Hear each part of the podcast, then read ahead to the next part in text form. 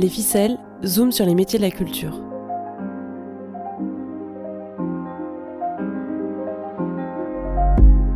Le Pass Culture t'emmène à la découverte des métiers de celles et ceux qui font la culture d'aujourd'hui et de demain.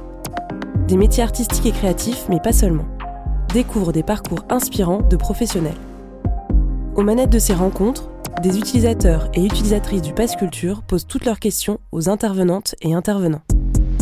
Ces échanges ont été enregistrés entre le 19 et le 27 janvier 2023 dans le cadre d'une série de rencontres organisées par le Pass Culture. Dans cet épisode, le Pass Culture t'ouvre les portes du monde des jeux vidéo. Nous avons invité Ina Gelbert, directrice d'Xbox France, Robin Leproux, cofondateur d'eSpot Paris, et Laura Heinz, online programmeur chez Ubisoft. Cette rencontre est animée par Célia et Louis.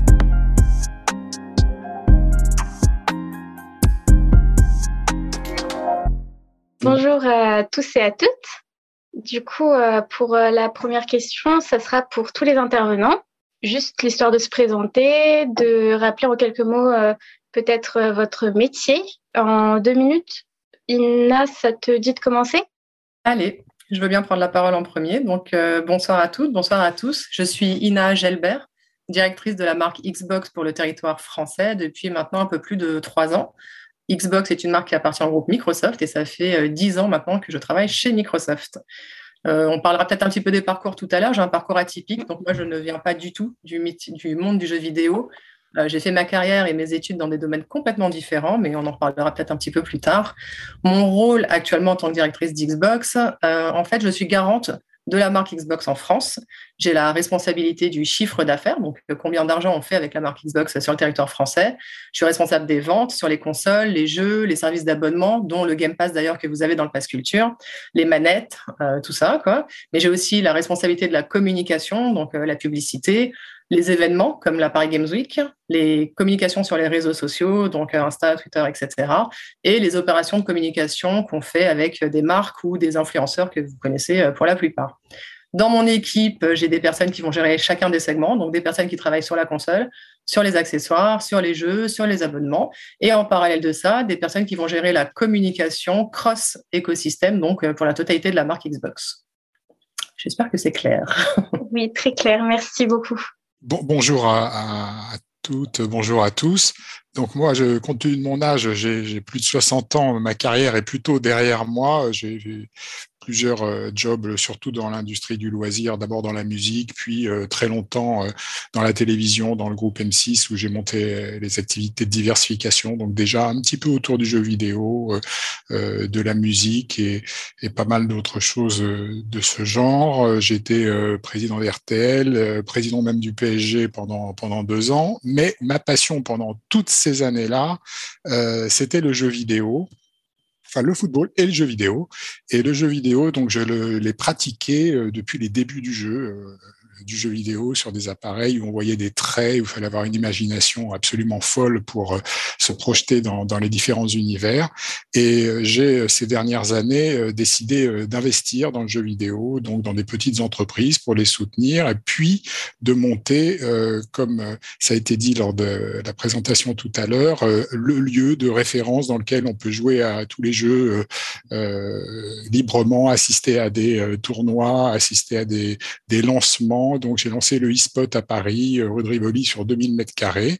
Euh, on en lancera d'autres dans d'autres territoires. On a, par exemple, fait une, franchise au Moyen-Orient. Euh, on va en lancer dans d'autres capitales européennes. Et puis, pour finir, je lance aussi ce qui me semblait être une évidence, le, le, festival de Cannes du gaming parce que bah, le, jeu vidéo, le gaming, c'est la première industrie de loisirs du monde et on n'a pas, si, il y, a une, il y a un événement à peu près équivalent aux États-Unis, mais il y a des choses beaucoup plus euh, restreintes et moins ambitieuses en Europe. Donc, euh, la ville de Cannes a tout de suite été séduite par l'idée.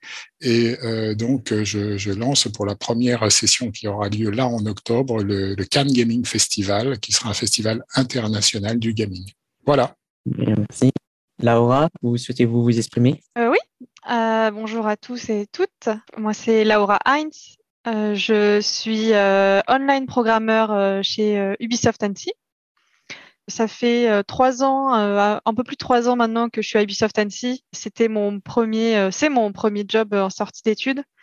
donc j'ai fait une école d'ingénieur avant, l'INSAREN, où j'ai fait, j'ai eu un diplôme d'ingénieur informatique.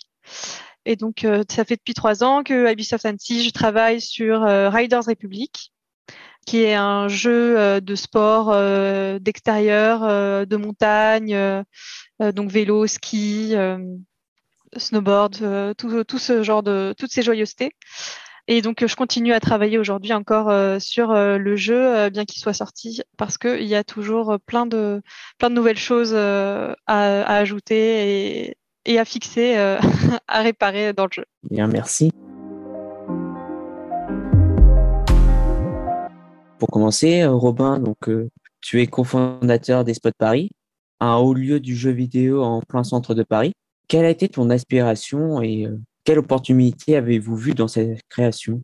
Bah, En fait, en tant que joueur, comme je le disais tout à l'heure,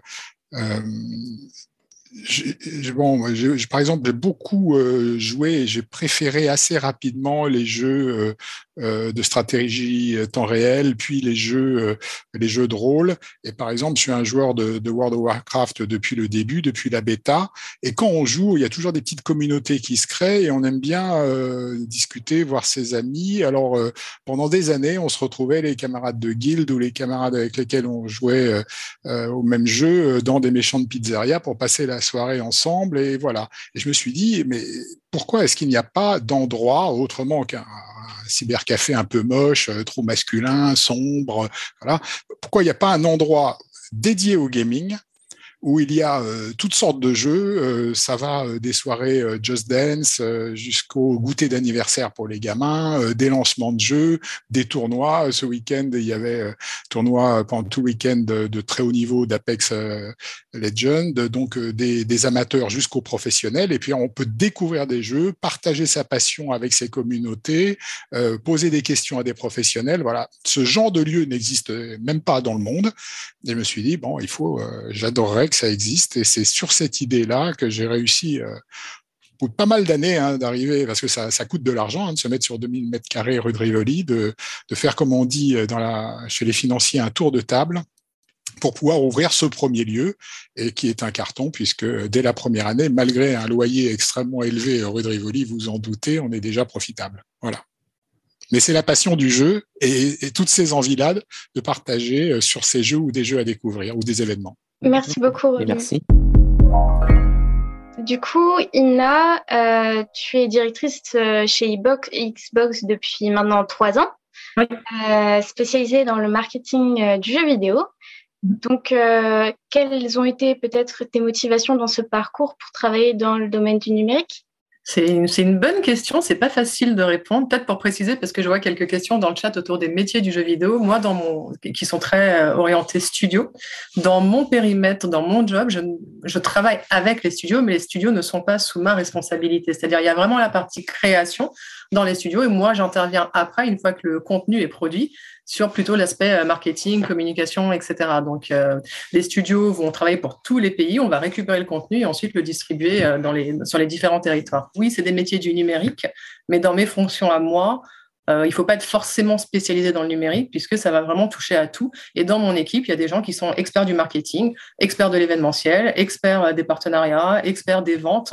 Et ce qui veut dire qu'on peut vraiment tracer sa route quand on est motivé, quand on reste curieux, et c'est un peu ça mon message sur ma carrière quand j'en parle, c'est j'étais pas prédestinée à me spécialiser dans le jeu vidéo et dans les métiers du numérique, mais euh, voilà, ça s'est présenté à moi. Euh, j'ai été curieuse, j'ai énormément appris et je continue d'apprendre vraiment au quotidien dans, dans, tout ce que je fais, et euh, je pourrais encore rester sur ce job, je suis sûre plusieurs années parce que le job change en permanence et c'est vraiment passionnant. Merci beaucoup, c'est très intéressant. C'est incroyable, honnêtement. beaucoup de choses. Euh, Laura, en tant que content programmeur, donc, euh, quelles sont les compétences requises pour exercer ton métier? Bah alors euh, moi, un peu comme Ina, j'ai toujours été joueuse, j'ai toujours, toujours joué, mais j'ai jamais pensé à faire au départ une carrière dans, dans, les jeux vidéo. Et même quand j'étais en école d'ingénieur en programmation, où pourtant c'est la voie royale pour devenir programmeuse dans, le jeu vidéo, ben je me posais pas cette question. J'y pensais même pas. Puis un jour, j'ai fait une game jam. En fait, j'étais curieuse. Donc une game jam, pour ceux qui savent pas, c'est un week-end où tu vas travailler sur un jeu vidéo avec des personnes que tu connais ou que tu connais pas. Tout le monde se rassemble. Il y a un thème. Et pendant un week-end, tu crées un, un jeu vidéo de rien, de rien du tout. Euh, et euh, ça te permet de rencontrer des nouvelles personnes, de découvrir des nouveaux outils, euh, de, de, te motiver à faire enfin quelque chose vraiment parce que parfois ben, tu manques d'idées, tu manques de personnes, tu sais pas faire, tu sais, tu sais pas faire d'art, de créer du, contenu, de la musique. Et là, tu vas dans ces endroits, tu vas pouvoir rencontrer des gens qui, qui font ça et vous allez pouvoir créer quelque chose ensemble. Donc, euh, bah déjà, euh, sans parler d'études, etc., être curieux quand euh, on veut travailler dans le jeu vidéo, c'est super important. Se renseigner aussi un peu, pouvoir se renseigner sur le marché dans mon métier d'online programmeuse. Ben, si je veux développer, par exemple, un matchmaking, donc pouvoir que les joueurs jouent ensemble, ben, si je sais comment dans tel jeu ça se fait ou dans tel jeu ça se fait autrement, euh, ben, ça va pouvoir m'aider pour me donner des idées de comment nous, euh, dans notre jeu, euh, en prenant les bonnes idées de par-ci, par-là, pour pouvoir les intégrer à notre contexte. Pour la programmation en particulier, je conseillerais en compétences techniques de commencer à travailler, d'apprendre des langages de programmation, par exemple le C++, le C Sharp. J'ai vu qu'il y avait des questions sur comment faire un jeu. Il y a des super engine, euh, éditeurs de jeux qui existent, euh, qui sont euh, accessibles gratuitement pour comme Unity, Unreal Engine. où tu peux facilement, avec plein de tutoriels sur Internet, te former, faire des premiers petits prototypes, des petits jeux, pas grand-chose, mais c'est déjà ça, c'est déjà important de commencer à mettre la main à la pâte, quoi, de, de créer des petites choses. Euh, dont, euh, dont vous êtes fier ou même euh, raté et puis c'est pas grave la prochaine fois vous, ferez un truc sûrement mieux donc c'est déjà ça et après il y a tout ce qui est un peu c'est important quand on travaille dans le jeu vidéo de savoir dans des productions de savoir travailler en équipe parce que moi euh, et tout le, monde dans, dans, le studio travaille constamment en équipe. Donc, on a une équipe de programmation online, euh, on a une équipe euh, de programmeurs gameplay qui vont s'occuper de, par exemple, euh, la caméra, du système d'expérience de jeu, etc., ce genre de choses. Il va y avoir les game designers, il va y avoir les gens qui vont s'occuper de l'interface utilisateur, donc des menus, etc. Et y a tout, ce petit monde doit se coordonner pour pouvoir travailler ensemble, que les informations passent bien, savoir travailler en équipe, que ce soit dans ton équipe à toi, avec euh, ton manager, mais aussi euh, savoir bien communiquer avec les autres équipes, savoir euh, être, faire comprendre les choses parce que toi, souvent pour toi, c'est des choses qui sont triviales, mais parfois il faut, ben, essayer de d'expliquer les choses avec peut-être des métaphores, ce genre de choses, rendre les choses accessibles. Donc ça, c'est vachement important dans notre métier. Et puis, euh, oui, euh, et, euh, la, curiosité, aimer, aimer, trouver des solutions, tout ça, c'est des choses qui sont, qui sont plutôt importantes quand tu travailles en programmation dans le jeu vidéo, tout ça.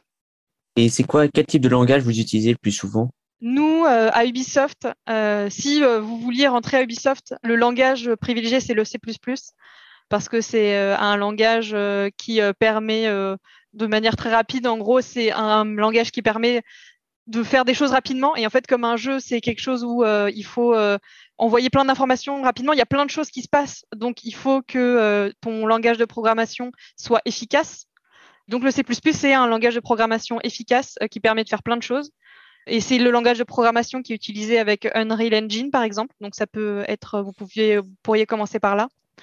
Et sinon, le C Sharp aussi, qui est un peu moins compliqué que le C++, qui peut être un peu rude au début et qui est pareil le langage de programmation qui est lié à Unity, donc euh, qui peut être euh, appris aussi euh, en travaillant un peu avec Unity, en faisant des petits protos. Hein. Merci beaucoup.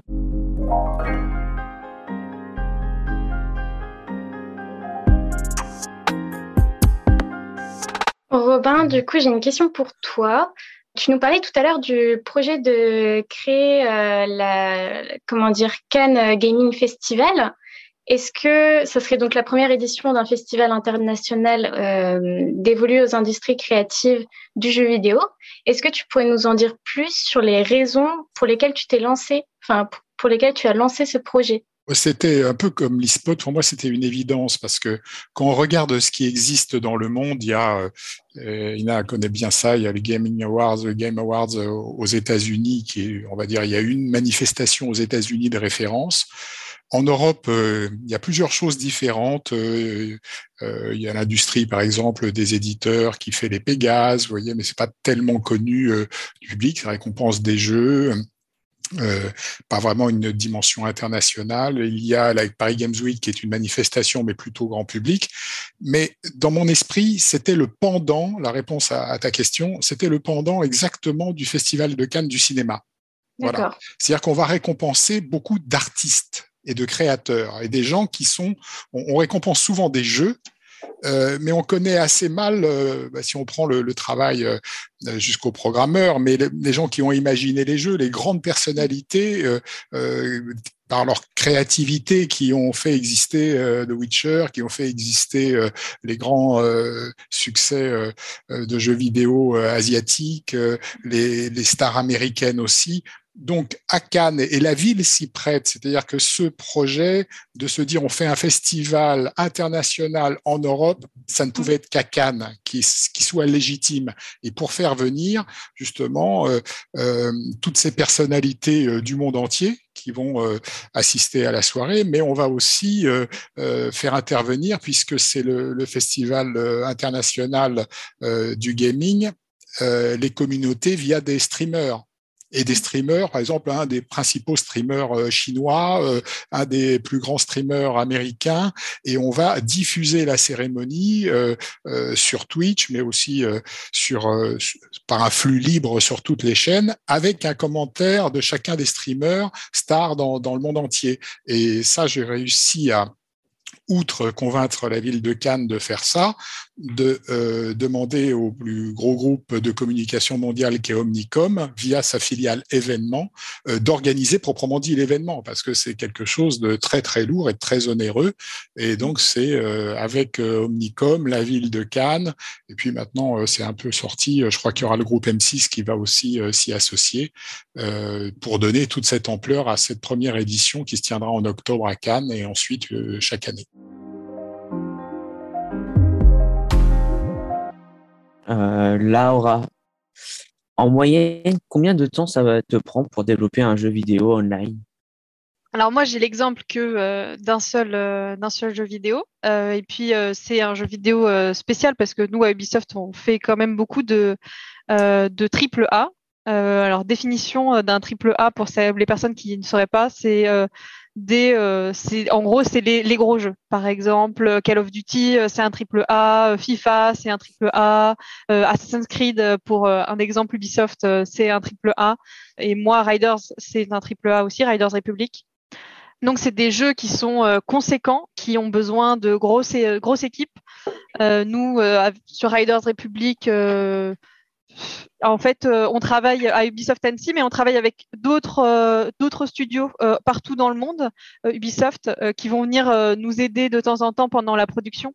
Donc c'est un peu compliqué de dire combien de personnes exactement ont travaillé sur sur le jeu, mais ça se compte en plusieurs centaines de personnes, ça c'est sûr. Et donc un jeu comme Riders Republic, ça met 3, 4, 5 ans, vraiment depuis le début, euh, la phase de pré-production où euh, les idées commencent à fuser ou commencent à avoir des petits prototypes, etc. Donc ça met voilà plusieurs années euh, à, se, à se développer. Et je pense qu'en termes de complexité, ça doit être plus intense quand c'est des jeux online. Bah, quand c'est des jeux online, en fait, il y a des problématiques de lag, de latence, de bugs, de serveurs, etc., qui rentrent en jeu, qu'il va falloir régler. Et c'est sûr que ça a euh, un impact. Euh, nous, on est euh, dans un jeu comme Riders Republic qui est intrinsèquement multijoueur, où en fait, il y a constamment jusqu'à 64 joueurs qui sont autour de toi à partir du moment où tu te lances dans le jeu. qu'il y a des fantômes qui sont en fait des joueurs qui ont joué avant toi, qui sont aussi autour de toi, des riders autour de toi. Enfin, il y a beaucoup de choses online qui ont un, impact en fait sur ben, qu'est-ce qu'on peut faire qu'est-ce que les game designers euh, vont pouvoir demander parce que on est euh, une contrainte euh, malgré tout. Il y a beaucoup de contraintes qui viennent avec le multijoueur. On peut pas faire ce qu'on veut. donc c'est c'est une part importante d'un jeu multijoueur à prendre en compte lors de son de sa conception de son développement. Ina, du coup, j'ai une question pour toi. Tu es donc la première femme à diriger la marque e-Box France depuis 2019. Et quelles sont les, différentes actions que tu as mises en place pour défendre la place de la femme dans le monde euh, et l'industrie des jeux vidéo?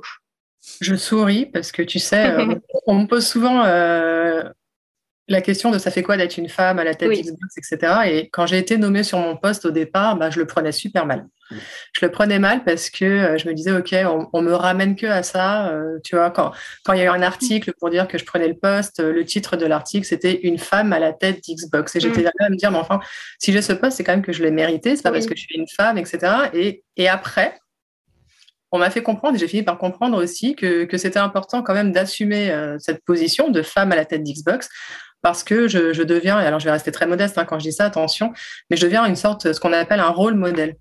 Un rôle modèle, c'est quoi? C'est-à-dire que ben, je suis amenée euh, à travers mes fonctions à parler au nom de la marque, euh, à intervenir dans des événements, à prendre la parole dans la presse, etc., avec, euh, avec des journalistes. Et donc, on voit une femme à la tête d'Xbox et ça envoie quoi comme message aux filles qui regardent ça et qui se disent potentiellement Ah ben non, le jeu vidéo, c'est pas pour moi, c'est trop masculin. Et ben là, en me voyant moi, quelque part, ben, ces filles peuvent se dire ah ben, En fait, si, il y a des filles qui travaillent dans cet univers, donc je peux rentrer dans cet univers. Parce que c'est un univers que j'aime bien, mais je pensais que c'était trop masculin et donc je ne m'y voyais pas. Et, c'est marrant, mais tu vois, quand on regarde les statistiques sur les joueuses et les joueurs, en fait, il y a 50% des gens qui jouent aux jeux vidéo sont des femmes. D'accord. Quand on regarde les statistiques dans l'industrie, on n'est pas du tout sur ce ratio. C'est-à-dire quand on travaille dans mm. des studios ou des choses comme ça, on va vraiment descendre à des stats à moins de 20%. Sur certains métiers, on va être à moins de 10%. Quand on prend les métiers de la communication, marketing, comme mm. euh, ce que je fais en, principalement, là, on va retrouver un pourcentage de filles plus élevé. Mais dès qu'on va rentrer dans la tech, et c'est pareil dans les écoles d'ingé, et Laura, tu as dû le vivre quand tu étais en école d'ingé, c'est-à-dire là, on va vraiment descendre sur des pourcentages qui sont plus bas. Et moi, pour avoir visité parfois des studios, ça m'est arrivé aussi d'être un petit peu euh, choquée parce que je suis arrivée une fois sur un bench, donc un open space avec, il y avait peut-être 200 personnes. Bon, je regarde autour de moi, je dis, bon, il y a un truc bizarre quand même, mais ça m'a pas. Je, ne comprenais pas en fait ce qui avait de bizarre dès le départ. Puis à un moment, j'arrive et puis je vois un groupe de filles et elles étaient quatre, toutes seules, ensemble, quoi. Parce que elles n'étaient pas assez représentatives pour pouvoir juste s'installer n'importe où et être avec tout le monde. Si c'était plus, plus divers, elles auraient pu être installées n'importe où, comme nous chez Microsoft. Mm. Il y a des filles, des garçons un peu partout. Voilà, c'est mélangé. Mais quand elles sont en minorité comme ça, est-ce qu'on se sent accueilli quand on est comme ça en minorité dans un espace de travail? Je suis pas sûre. Donc voilà, on a tendance à un peu se refermer sur nous-mêmes et donner l'impression que l'industrie est moins accueillante pour les filles. Je pense que c'est en train de changer, vraiment. Euh, que le, ce monde-là est moins masculin qu'il l'a été dans le passé parce qu'il y a eu des actions euh, de la part des studios déjà qui ont peut-être gommé certains euh, stéréotypes autour des femmes dans le jeu vidéo, sur les personnages principaux.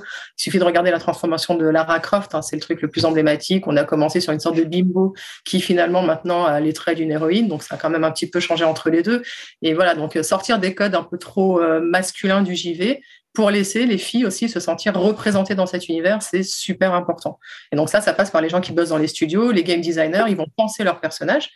Si le game designer est une femme, déjà, elle va penser le personnage différemment. Et donc les filles qui vont jouer au jeu vont plus se sentir représentées. C'est comme les histoires sur les Barbie et tout ça, on retrouve la même chose dans tous les domaines aujourd'hui. Il faut faire en sorte que les femmes, quand elles rejoignent ces milieux-là, se sentent représentées et donc se sentent bien welcome, quoi, se sentent bien, bien accueillies dans ces univers. Donc moi, à mon niveau, bon, il y a ce côté euh, rôle modèle, donc euh, dire, hey, c'est possible, on est là, on existe, on est déjà dans l'industrie, venez, c'est accueillant. Et après, c'est dans, dans, mes recrutements, c'est-à-dire aujourd'hui dans mon équipe, euh, j'ai pas choisi les personnes de mon équipe parce que c'était des femmes, mais j'ai fait en sorte que le pourcentage augmente. Aujourd'hui, je suis à parité dans mon équipe, hommes et femmes. J'ai pas surchoisi des femmes, mais à équivalence, à potentiel équivalent sur des profils que j'ai reçus en entretien, j'ai plutôt pris des femmes à certains moments. Et j'ai fait en sorte, surtout dans les candidatures que j'ai reçues, d'avoir un minimum de candidatures de femmes. C'est-à-dire, j'ai attendu, j'ai poussé, j'ai changé la manière de poster les offres d'emploi aussi pour les tourner de manière plus neutre et pas faire en sorte qu'en lisant euh, l'offre d'emploi, on ait l'impression que ça s'adresse à un homme. Donc, c'est des petits trucs comme ça. C'est le travail qu'on fait avec des assos comme Women in Game qui sont très, très, très actives euh, sur ce domaine-là. Il faut aller sur leur site internet, il faut les suivre sur les réseaux. C'est ça, c'est donner la parole à des femmes, pas que des femmes, des personnes aussi issues de, diversité, euh, de couleurs et autres, et dire aussi à tous les gens qui ne se sentent pas représentés qu'en fait, ils ont une place dans le monde du JV et qui ne doivent pas avoir peur d'y venir. Voilà. Et dernier point de tête, c'est aussi de sensibiliser les hommes à ce que les femmes peuvent percevoir dans ce milieu-là. Euh, donc faire en sorte, quand on entend des commentaires déplacés, de dire au mec, mais en fait, ton commentaire, il est déplacé, tout simplement. Faire en sorte aussi euh, de, de, responsabiliser les hommes sur la manière dont ils accueillent les femmes dans une entreprise aussi. Bah, viens, t'es nouvelle, regarde, je te fais faire le tour, regarde ceci, cela. Est-ce que tu as besoin d'aide? Est-ce que, voilà, on sait que les femmes ont tendance à avoir un peu moins confiance en elles au début. Et donc, prendre, voilà, être consciente de ça aussi et les accompagner, les aider quand c'est possible à chaque fois et simplement faire en sorte qu'on se sente euh, bien accueilli quand on arrive quelque part. Merci. Quel conseil donneriez-vous aux personnes qui souhaitent se lancer dans le monde du jeu vidéo? Pour résumer, euh, ce serait euh, si vous voulez travailler en tout cas dans la production comme moi, donc sur vraiment des jeux, pas hésiter de participer euh, à des game jams qui sont euh, en physique, mais il y a des game jams aussi en ligne qui sont euh, super accessibles. Un peu là, il y a la Global Game Jam qui arrive le week-end prochain. voilà, c'est vous pouvez peut-être vous trouver un endroit pas loin de chez vous pour vous inscrire. pas hésiter, c'est ça, à être curieux, à vous à vous former de votre côté. Pour euh, moi, euh, mon travail, euh, bah, ça serait de, faire de l'informatique. voilà, de, j'ai vu des questions sur quelle, spécialité faire en première, tout ça. Ben, plutôt scientifique, hein, mathématiques, physique. je ne sais pas s'il y a de l'informatique, mais en tout cas, voilà, tout ça, c'est des, matières qui sont importantes pour la suite de vos études. Merci. Robin, tu aurais quelque chose à oui, moi, je n'ai pas travaillé directement dans le jeu vidéo, mais le sentiment que, que j'ai, euh, c'est un peu celui que je peux partager avec euh, un secteur comme euh, la musique ou, ou un secteur comme la production audiovisuelle. Je pense que si on veut travailler dans, dans ces secteurs-là, y compris dans le jeu vidéo, il faut d'abord y avoir un, vrai intérêt, un vrai goût, euh, une attirance pour euh, ce, marché. Et ensuite, à l'intérieur de, ça, essayer de regarder euh, où sont ses qualités propres. Est-ce que je suis bon, comme c'était dit là, plutôt comme un informaticien, donc quelqu'un qui va aller vers le développement, ou est-ce qu'au contraire, je suis un peu un commerçant en étant très jeune, un, homme ou une femme de, de marketing euh, qui, va donc aller faire des études dans ce domaine-là et postuler dans le jeu vidéo ou est-ce que je suis quelqu'un de formidablement créatif, un artiste euh, Il faut regarder à chaque fois où sont les aspérités de ces grandes qualités personnelles pour aller regarder dans ce secteur où on va, euh, comment on va se former et à quelle porte on, va taper. D'accord, merci. Et Ina, peut-être? Ouais, moi je vous ai expliqué mon parcours tout à l'heure, donc euh, conseil pour rentrer dans le jeu vidéo tout de suite, je serais pas la, bonne personne puisque moi j'ai fait complètement autre chose euh, avant.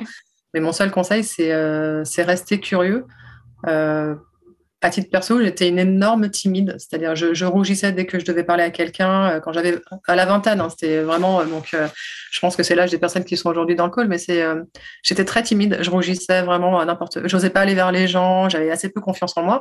Et les métiers de vente que j'ai pu faire au début de ma carrière m'ont poussé aussi à, aller vers les gens. J'étais obligée, hein, c'était j'étais payée là-dessus, donc à m'obliger à parler, à prendre confiance en moi. Je me suis pris quelques râteaux, mais ça m'a formé, ce qui fait qu'aujourd'hui, bah, je suis beaucoup plus à l'aise et ça m'a permis de grandir et et d'avoir plus de confiance en moi. Donc, euh, rester curieux aussi. C'est-à-dire, si j'ai pu à chaque fois changer de job, c'est parce que je connaissais quelqu'un qui faisait un autre job qui m'intéressait ou dans une autre euh, société ou euh, voilà. Et je, je sais que c'est pas toujours facile, mais travailler son réseau, quand je dis réseau, c'est pas dans le sens péjoratif où il faut être euh, arriviste, avoir les bons contacts, etc. C'est pas ça, mais c'est de se dire simplement, a un métier qui vous intéresse, essayez de trouver des gens qui y travaillent déjà, posez-leur des questions, intéressez-vous à ce milieu-là, euh, lisez la presse spécialisée. Sur le JV, il y a énormément de contenu hein, qui, est, qui est diffusé tout le temps. Vous verrez les noms des journalistes, vous verrez les noms des personnes qui ont fait les articles. Vous avez LinkedIn, qui est un super outil pour entrer en contact avec les gens. Avec les gens, il faut oser le faire tout le monde ne vous répondra pas, c'est pas grave. Euh, évitez d'envoyer un message bateau euh, bonjour, je souhaite entrer en contact avec vous. Ça, non, vous n'aurez pas de réponse. Par contre, euh, bonjour, je suis un tel, j'aimerais vous contacter parce que 1, 2, 3. Là, vous solliciterez peut-être un peu mieux les gens et vous aurez un peu plus de réponses à vos demandes. Donc voilà, n'hésitez pas à aller vers les gens. C'est pas toujours facile, je sais. Mais vous savez jamais au détour d'une conversation, vous allez démontrer quelque chose en particulier, votre personnalité artistique, créative, n'importe quoi. Mais restez curieux, informez-vous sur ce qui vous intéresse euh, et, oser.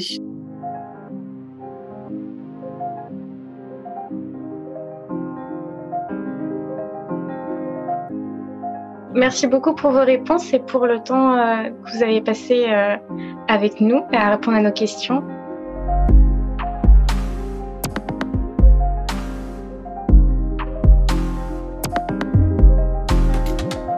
Merci d'avoir écouté ce podcast.